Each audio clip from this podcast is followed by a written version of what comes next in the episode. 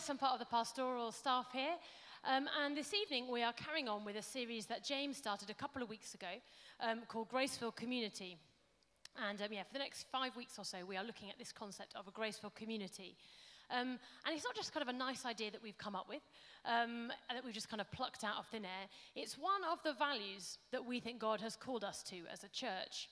A while ago, as a staff team, we spent some time away, um, some retreat time away, and we really wanted to kind of work out, you know, what was God's vision for not necessarily where we we're going as a church, but what kind of church we wanted to be, um, what values we wanted to reflect through all that we do as a church. And we spent this time away um, a few years ago, and we came up with five values that we would love to be aiming for as a church, which you may or may not be familiar with depending on how new you are to this community.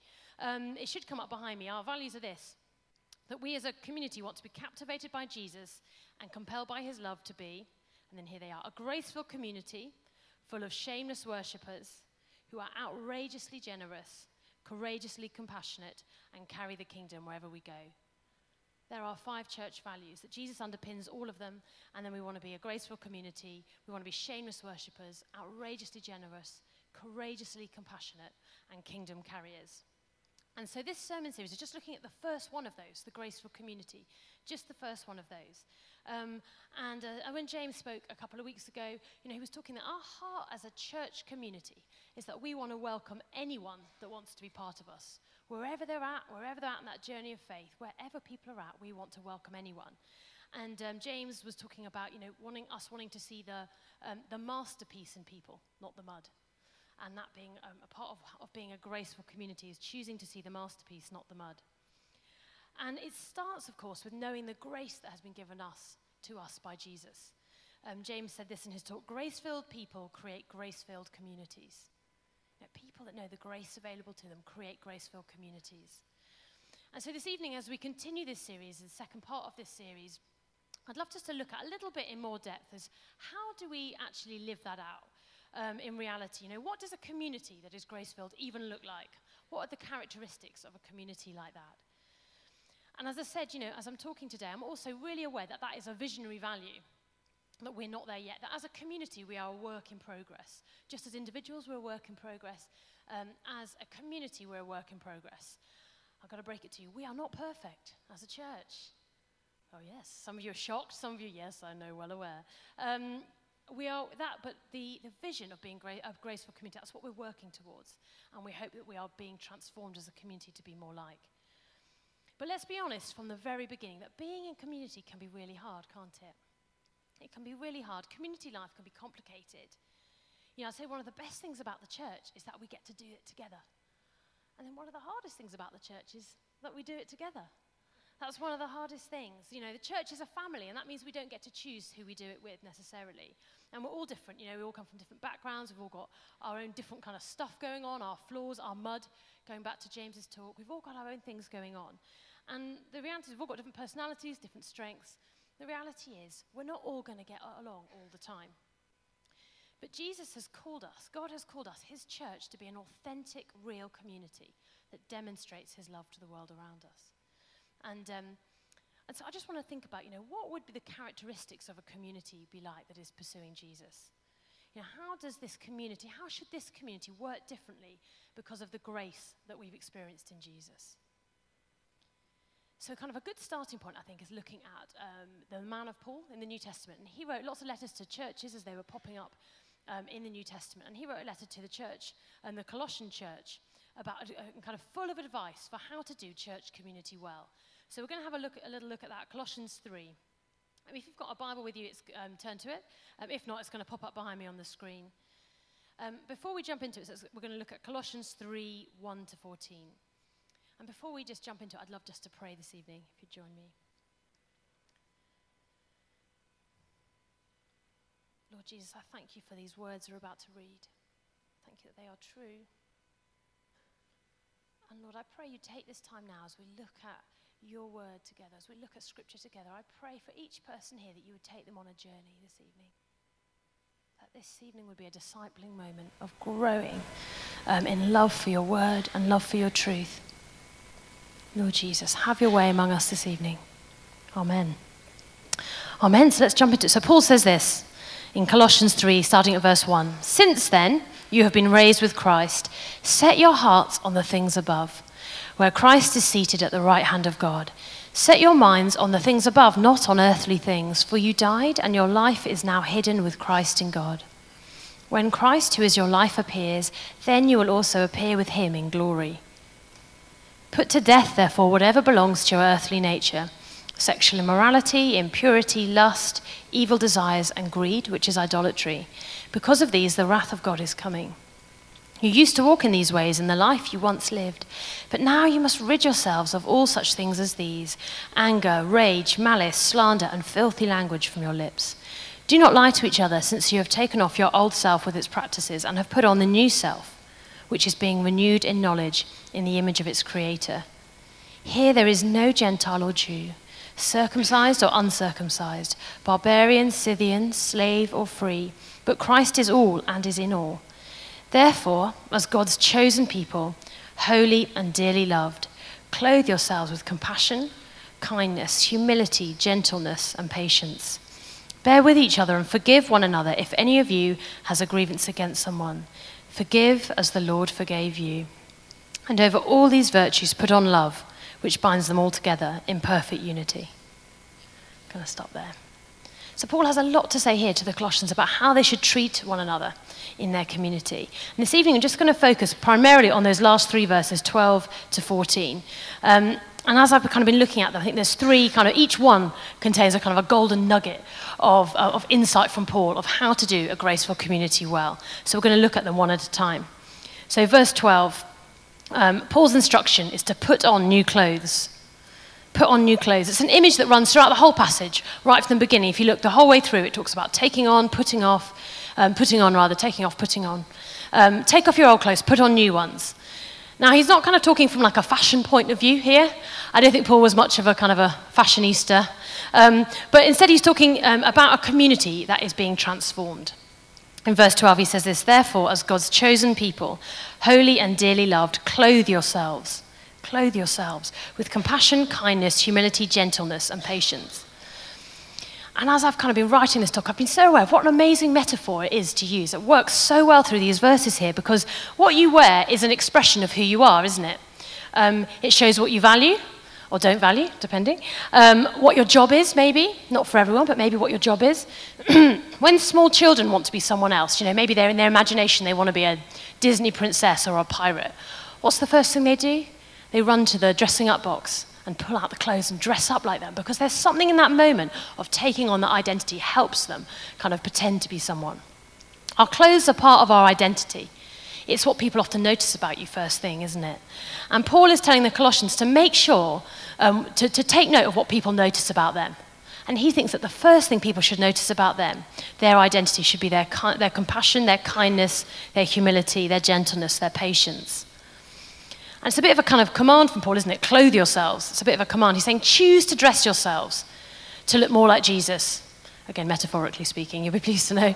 Um, it's a choice we make. You know, as adults, most of us get to decide what we wear most of the time, don't we? It's part of being a grown up, being able to choose what you want to wear.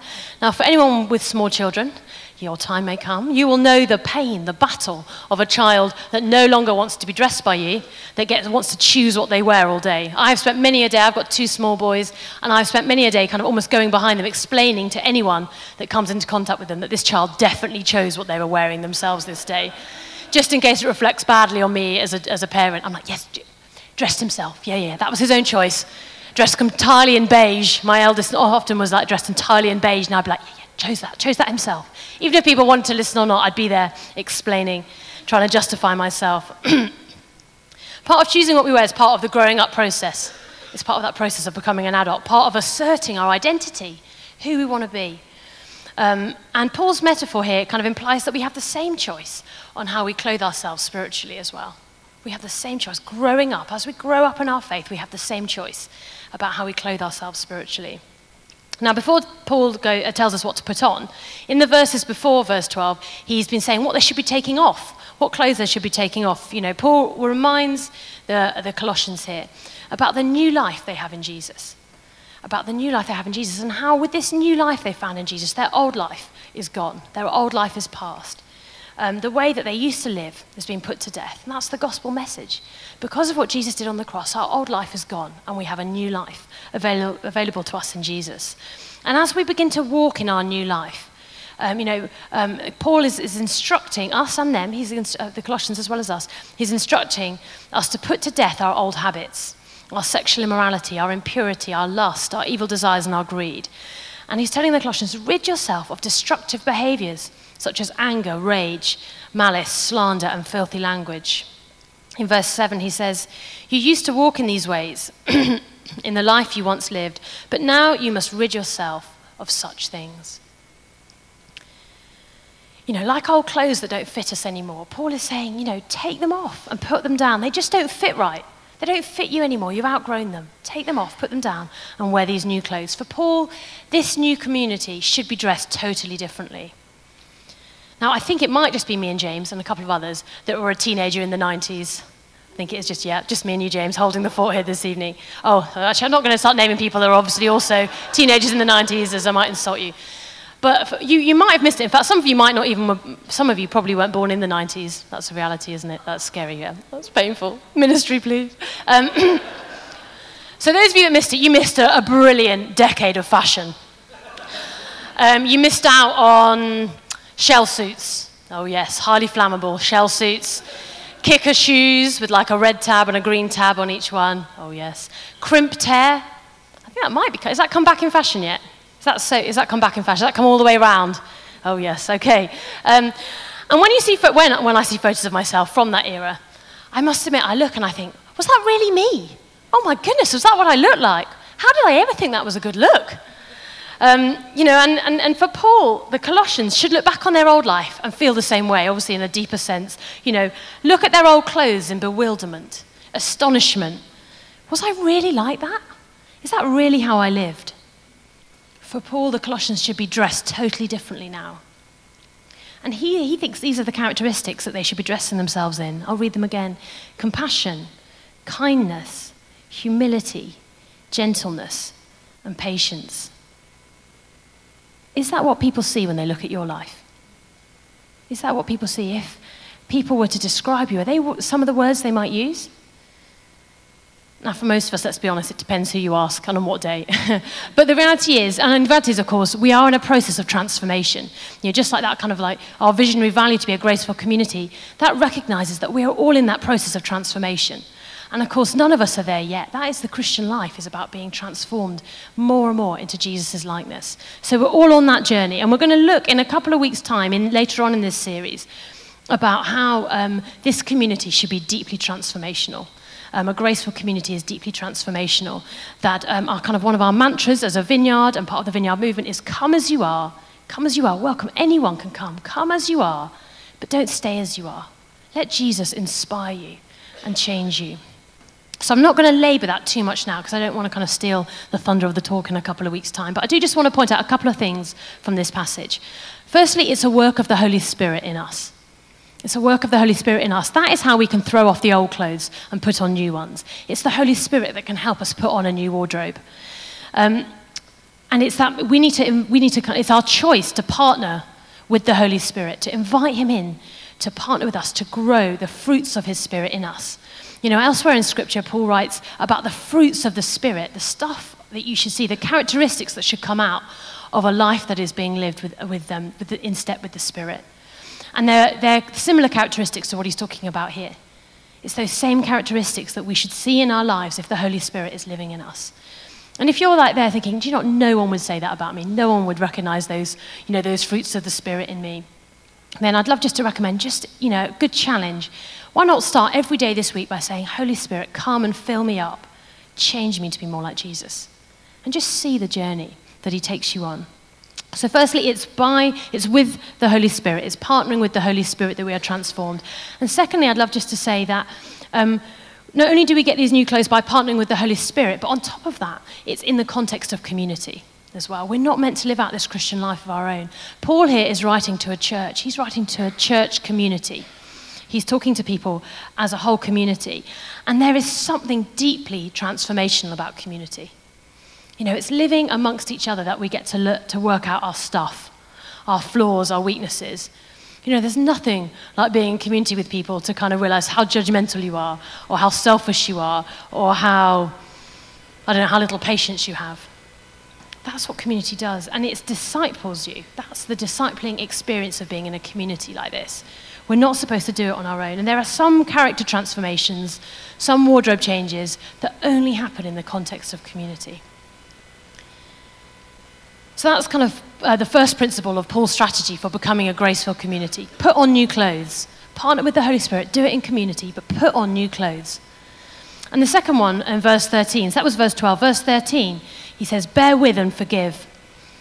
Bear with each other and forgive one another. If any of you has a grievance against someone, forgive as the Lord forgave you. Bear with. Bear with. I instantly feel like Miranda Hart when I say that. Bear with, bear with. Um, but I love the fact, right at the beginning, Paul is saying, you know, you're going to have to bear with each other and forgive. You know, he's just listed the qualities that the Colossian church should show, but straight away he acknowledges that, then, that they are also in a process of transformation like us, that these are not perfect people living with each other. And there are going to be times when that community and this community have to bear with each other, where we have to bear with each other and forgive. Paul's saying in this moment, yeah, I get it. People are going to annoy you. The church will sometimes, people in church will sometimes let you down, frustrate you. They will hurt you. Inevit- that's inevitable. But you have a choice on how you respond. As, as, we said at the beginning, you know, you don't get a choice on who you do this with, this church family. You don't get a choice in who you live out the Christian life with. And we're not going to necessarily get on with each other all the time. And there are going to be moments when we let each other down and hurt each other. And sometimes that will be in a big way, and sometimes that might be in a petty way. You know, I'll never ever forget in my church growing up. Um, I was about 12, I think, and I remember um, kind of the um, confusion of these two women in our church having the biggest falling out over what bunting to put up at a church party for our youth worker. And it was ludicrous. I mean, ludicrous. And, um, but they were so hurt. They hurt each other so badly about this, this disagreement they'd had. And I, it's really lodged in my brain because I remember as a 12 year old thinking, hmm, it turns out adults fall out about the same kind of stuff that kids fall out about. It turns out you don't get more sophisticated necessarily as you get older. Um, and I don't know how they resolved it. I assume they have, as it was well over 20 years ago. Um, I hope they have. Imagine if they hadn't. I'm sure they have. Um, but what should make a church community different is how we respond in those moments. How we respond, how we choose to respond. Now, I started off this evening by talking about um, the time that we spent as a, as a staff team looking um, at and seeking the Lord for the, fi- we came up with five values that we felt the Lord put on our, heart that we want to be kind of, to kind of run through everything we do as a community. And then a few months ago, we sat down we thought, let's go through each one of those values and just add kind of a statement to kind of unpick it a bit more. And this is, um, I kind of dug it out this week. This is what we wrote when we did this for Graceful Community. we wrote this The grace and forgiveness that God shows us means that we welcome anyone. That's what James was talking about a couple of weeks ago. We welcome anyone. We forgive quickly and love extravagantly. Forgive quickly and love extravagantly. Forgive quickly. You know, we have an expression amongst us as, as a staff team get ugly early. Get ugly early. And that means, you know, we recognize, again, there's going to be times as a, as a, smaller team, as a staff team, that we will have to bear with each other and forgive. Get ugly early, have the conflict, forgive each other, and move on. Don't let it fester. Forgive quickly. Um, you know, and Paul's saying in this moment, you know, choose to deal with this well. Forgive quickly. Um, don't cut people out of your life because they've hurt you. Don't push it down and pretend it wasn't a big deal because someone's hurt you and you couldn't possibly admit you've been hurt. Don't badmouth them to everyone else. You know, don't go around telling everyone else what an idiot this person's been. But deal with it, have the conflict, talk to them about it, and forgive quickly. Choose to forgive. At this point, it's probably helpful just to make an aside. I'm aware, you know, I don't want to kind of sound like I'm being kind of flippant or skipping over it lightly. You know, I'm well aware of the, the deep damage that can be done and maybe has been done to you by a church community. Um, and some things can go deeper. What I'm kind of talking about this evening is the kind of day to day stuff that comes within a community that is doing life together. A community of different kinds of people from different backgrounds with different strengths, all doing life together. And I'm not skipping over the deep hurt that can be done within a church community. And if that is you this evening, do you know we have people, we have programs that would love to support you um, in working through that. I think the emphasis is still the same forgive. Forgive quickly. Well, it might take longer, but still choose to forgive and move through that process. If you'd like to kind of go through that, if you go on the church life bit on our website, you'll see the pastoral care section on there, and there's lots of details on there about if you want us to kind of work through some of that stuff with you, we've got various different ways that you can do that. but whether it's big things or small things, um, I believe we are called to adopt a posture of our heart of forgiveness and forbearance. Forgiveness and forbearance. Martin Luther King says this Forgiveness is not an occasional act, it's a permanent attitude. It's not an occasional act, it's a permanent attitude. It's an attitude we have to develop and cultivate in our lives. And our kind of starting point for doing that, if you like, is going back to how much we have been forgiven. Know, it's easy to forget over the years of being a Christian how much we've been uh, forgiven. You know, the mud in our own lives that needs to be forgiven. And, you know, when we acknowledge the debt that Jesus has paid on our behalf, you know, the cost that it took for him to reconcile each one of us to, to, the, to our Father in heaven, when we start with that, it is much easier then to then offer that forgiveness to other people. And if you struggle with forgiveness, it might just be you need to re engage again with the forgiveness that has been offered to you by Jesus.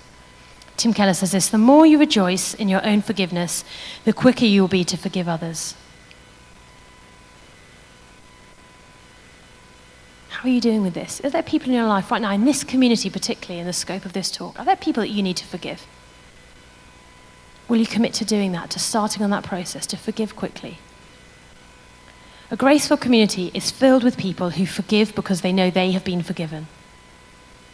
A graceful community is filled with people who forgive because they know that they have been forgiven. And I know that this is a real challenge, and this is a choice. Um, and it's definitely not easy. You know, real, authentic, graceful community takes work. But I think to, to reap the benefits of a community like this, you have to choose to opt in. And, you know, I've been part of the, the leadership of this church for a while now. And, you know, I've observed there are different levels to which people can opt into this kind of community, to this community. I think there's a dangerous place you could get caught in where, um, you know, you're kind of, you come along, but you're not willing to, um, to let your guard down and be known. You know, it's possible to be surrounded by people yet totally disconnected. And it's tempting, isn't it, to come to church and put on a facade, to not be real, to not be authentic, to not let people in to not choose to be part of this community in a real way. There is a cost to being vulnerable. I'm not saying it's easy, but if we want to be an authentic community, a graceful community, we need to each choose to opt in. Can I just ask you, where, you know, in terms of this community, how could you opt in more? What's the next step for you? Do you need to, le- to lean into community more? You know, maybe it's a simple thing. Maybe it's just joining a small group. You know, if you're not currently part of a small group in our church, can I just encourage you, join a small group. It's just a deeper way that you can do community with people. Choose to, choose to be vulnerable and sign up to a small group. Maybe it's joining a team, you know, actually saying, I want to commit to helping this community function. And I'm going to serve, I'm going to give some of my time each week to making this community tick. I don't just want to kind of sit and watch it happen. I want to be part of it. I want to help out. Maybe it's choosing to come forward and get prayer at the end of a service. That's a vulnerable moment, isn't it, when we say, oh, come forward for prayer? You have to make yourself vulnerable to come forward because in that moment you're saying, you know, I don't have this all together. I need some prayer. That is a moment where you have to choose to be vulnerable, but it's, it's being vulnerable um, in, as part of a community of saying, we all need prayer, we all have our stuff. Maybe it's coming along to something like the pig and jig. You know, maybe you don't know many people here, and to come along and think, oh, will I know anyone? That's kind of scary. But choose to opt in on some of the stuff that we do. Choose to invite people to come into some of the stuff we do. That's the, you know, for many of you, that's, that's the next step. One of those things, maybe. Maybe it's something else that you need to take to be part of this community. And, you know, I'm excited about seeing this community develop and grow and be more grace filled, be more the community Jesus would have us be. And that's going to take kind of a communal opt in, all kind of taking a next step along with opting in and making this community a place where you can come, be vulnerable, be known, and be transformed. But it does take being vulnerable. C.S. Lewis said this to love at all is to be vulnerable. To love at all is to be vulnerable. Which leads me on to our, our, the third principle from Paul. Verse 14 love one another, prefer one another. He says this in verse 14 and over all these virtues, put on love, which binds them all together in perfect unity. It's like the final moment in this is kind of the big moment. And he talks again in that kind of clothing metaphor. Like put on the massive kind of coat, the kind of the finisher of an outfit. Put it on, this big coat of love that goes over all things. Choose to put it on. You know, in order to, um, to kind of be a community that is compassionate, that, that is kind, that is gentle, to be a community that bears with each other and forgives each other, first and foremost, we have to be a community that learns to love each other well. That is what underpins all of these things. And you know, when I just talked about the, um, the way that we kind of put the statement on our the graceful community value, and it was um, for, it welcome, welcomes anyone and forgives quickly and loves extravagantly. Loves extravagantly. And at its very core, if you think about it, love is about sacrifice. You know, God so loved the world, he gave his one and only Son. Love is about sacrifice. It's about putting other people's needs before our own. It's about preferring others. The Message Bible says this be content with second place. I love that. Be content with second place. I think that's so freeing in so many ways. It means you don't constantly have to be comparing yourself with other people. You don't constantly have to be pushing yourself forwards. You don't have to be the best at something, or the prettiest, or the richest, or the most successful. You don't have to be insecure that someone more talented will come along. Learn to prefer others to yourself. A good kind of test of this is are you able to be happy when good things happen to other people? Are you able to be happy when good things happen to other people? Especially when it's a good thing that you wanted to happen to yourself. Are you able to be happy when good things happen to other people? I've never seen this kind of more so. Well, a story that always stands out to me was when uh, my husband Matt and I, we used to live in London before we moved here, and we felt God call us to Cardiff to be part of this community. And uh, we're in that process and we're, of kind of, of working out how we were going to get here. Um, and um, at the time, I was working for a Christian charity in London. And I had a, a, good friend of mine, a lady called Nick, who's from New Zealand. And she was, um, her and her husband were in a similar kind of um, place. We were in these like parallel kind of moments in our lives where she um, was also handing in her notice and was about to move back to New Zealand. So we were planning on moving to Wales, and she was moving to New Zealand, both obviously international moves. And um, we were in that process of we didn't have a job here, we didn't have our houses here, we didn't, you know, have any kind of, um, yeah, didn't know how, what it was going to look like. And she and her husband were in the same place. Except it was more hard for her because she was also pregnant. So her husband was applying for all these jobs, and they knew they had to have something, and they knew they had like kind of a, a timeline on it um, before the baby arrived. And so um, we were applying for loads of jobs in Cardiff and her husband was applying for all these jobs back in New Zealand. And Matt got an interview. And he came up to Cardiff one day and, um, and he had an interview with Care for the Family and he got the job. It was amazing. He got the job. And I remember going to work the next day and Nick was like, oh, you know, so did he get the job? And I was like, yes, he did. And she's like, that's amazing. And I was like, Are you sure? Because if I'm honest, you know, I was worried you might feel a bit sad that, you know, um, that you've not got anywhere with your job searches yet. And she was like, No, no, no, of course not. I'll never forget what she said. She said, If anything, that just gives me more faith because if God has been faithful to you, He is not going to leave us behind. And in that moment, she preferred us and she loved us well in that moment. Learn to prefer each other. Learn to prefer each other. Love, let's learn to love each other well as a community. And just as we forgive because we've been forgiven, um, we love because we have first been loved. You know, back in verse 12, the, the, all these verses started by saying this that we are God's chosen people, holy and dearly loved. That's our identity. That is the starting point for all that I've been talking about this evening. For us as a community, knowing our identity, that we are dearly loved by God. That is our starting point. That is our identity. That is how you can learn to prefer someone else above yourself. Because you know that you are dearly loved. Your identity doesn't hang on any of those other things, and you're able to prefer someone else to be second to some, come second to someone else. And you know, Jesus said, you know, a community that is able to love extravagantly is deeply, has a deep effect on the wider community around it. There's something deep, deeply kind of irresistible about a community that is learning to love each other well. You know, Jesus said, This is how people will know that you are my disciples, by the way that you love each other. You know, not necessarily, I mean, it is inclusive of this, the way that you love the city around us, but the starting point for how we love each other. And, and it is my kind of belief, my vision, that people will see how we do community together, how we are a graceful community that loves extravagantly. And they will want to be part of it. Before they even know what they think about Jesus, they will see something in the way that we are that is radically different to communities around us. And they'll want to come in, they'll come closer to find out who Jesus is, and they will discover Jesus right at the heart of us. That is my heart.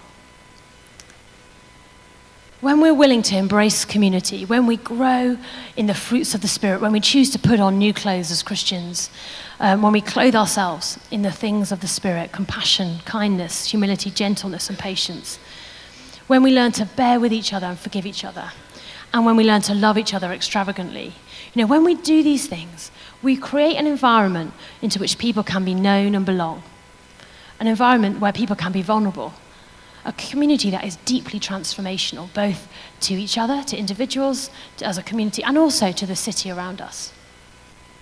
You know, that kind of graceful community demonstrates the love of Jesus, a community with Jesus in the center. And that's the kind of community I'm excited to be part of. And that is the kind of community I'd love for us all to, um, to be a part of, to commit to being a part of. And it takes commitment, it takes sacrifice, it takes willing to be vulnerable. Are you willing to do that? That's my vision for what this community can be. I think it's God's heart for what this church could be a graceful community. That's the kind of community God is calling us to. Are you willing to be part of it? Are you up for it? Why don't you stand? I'd love just to pray.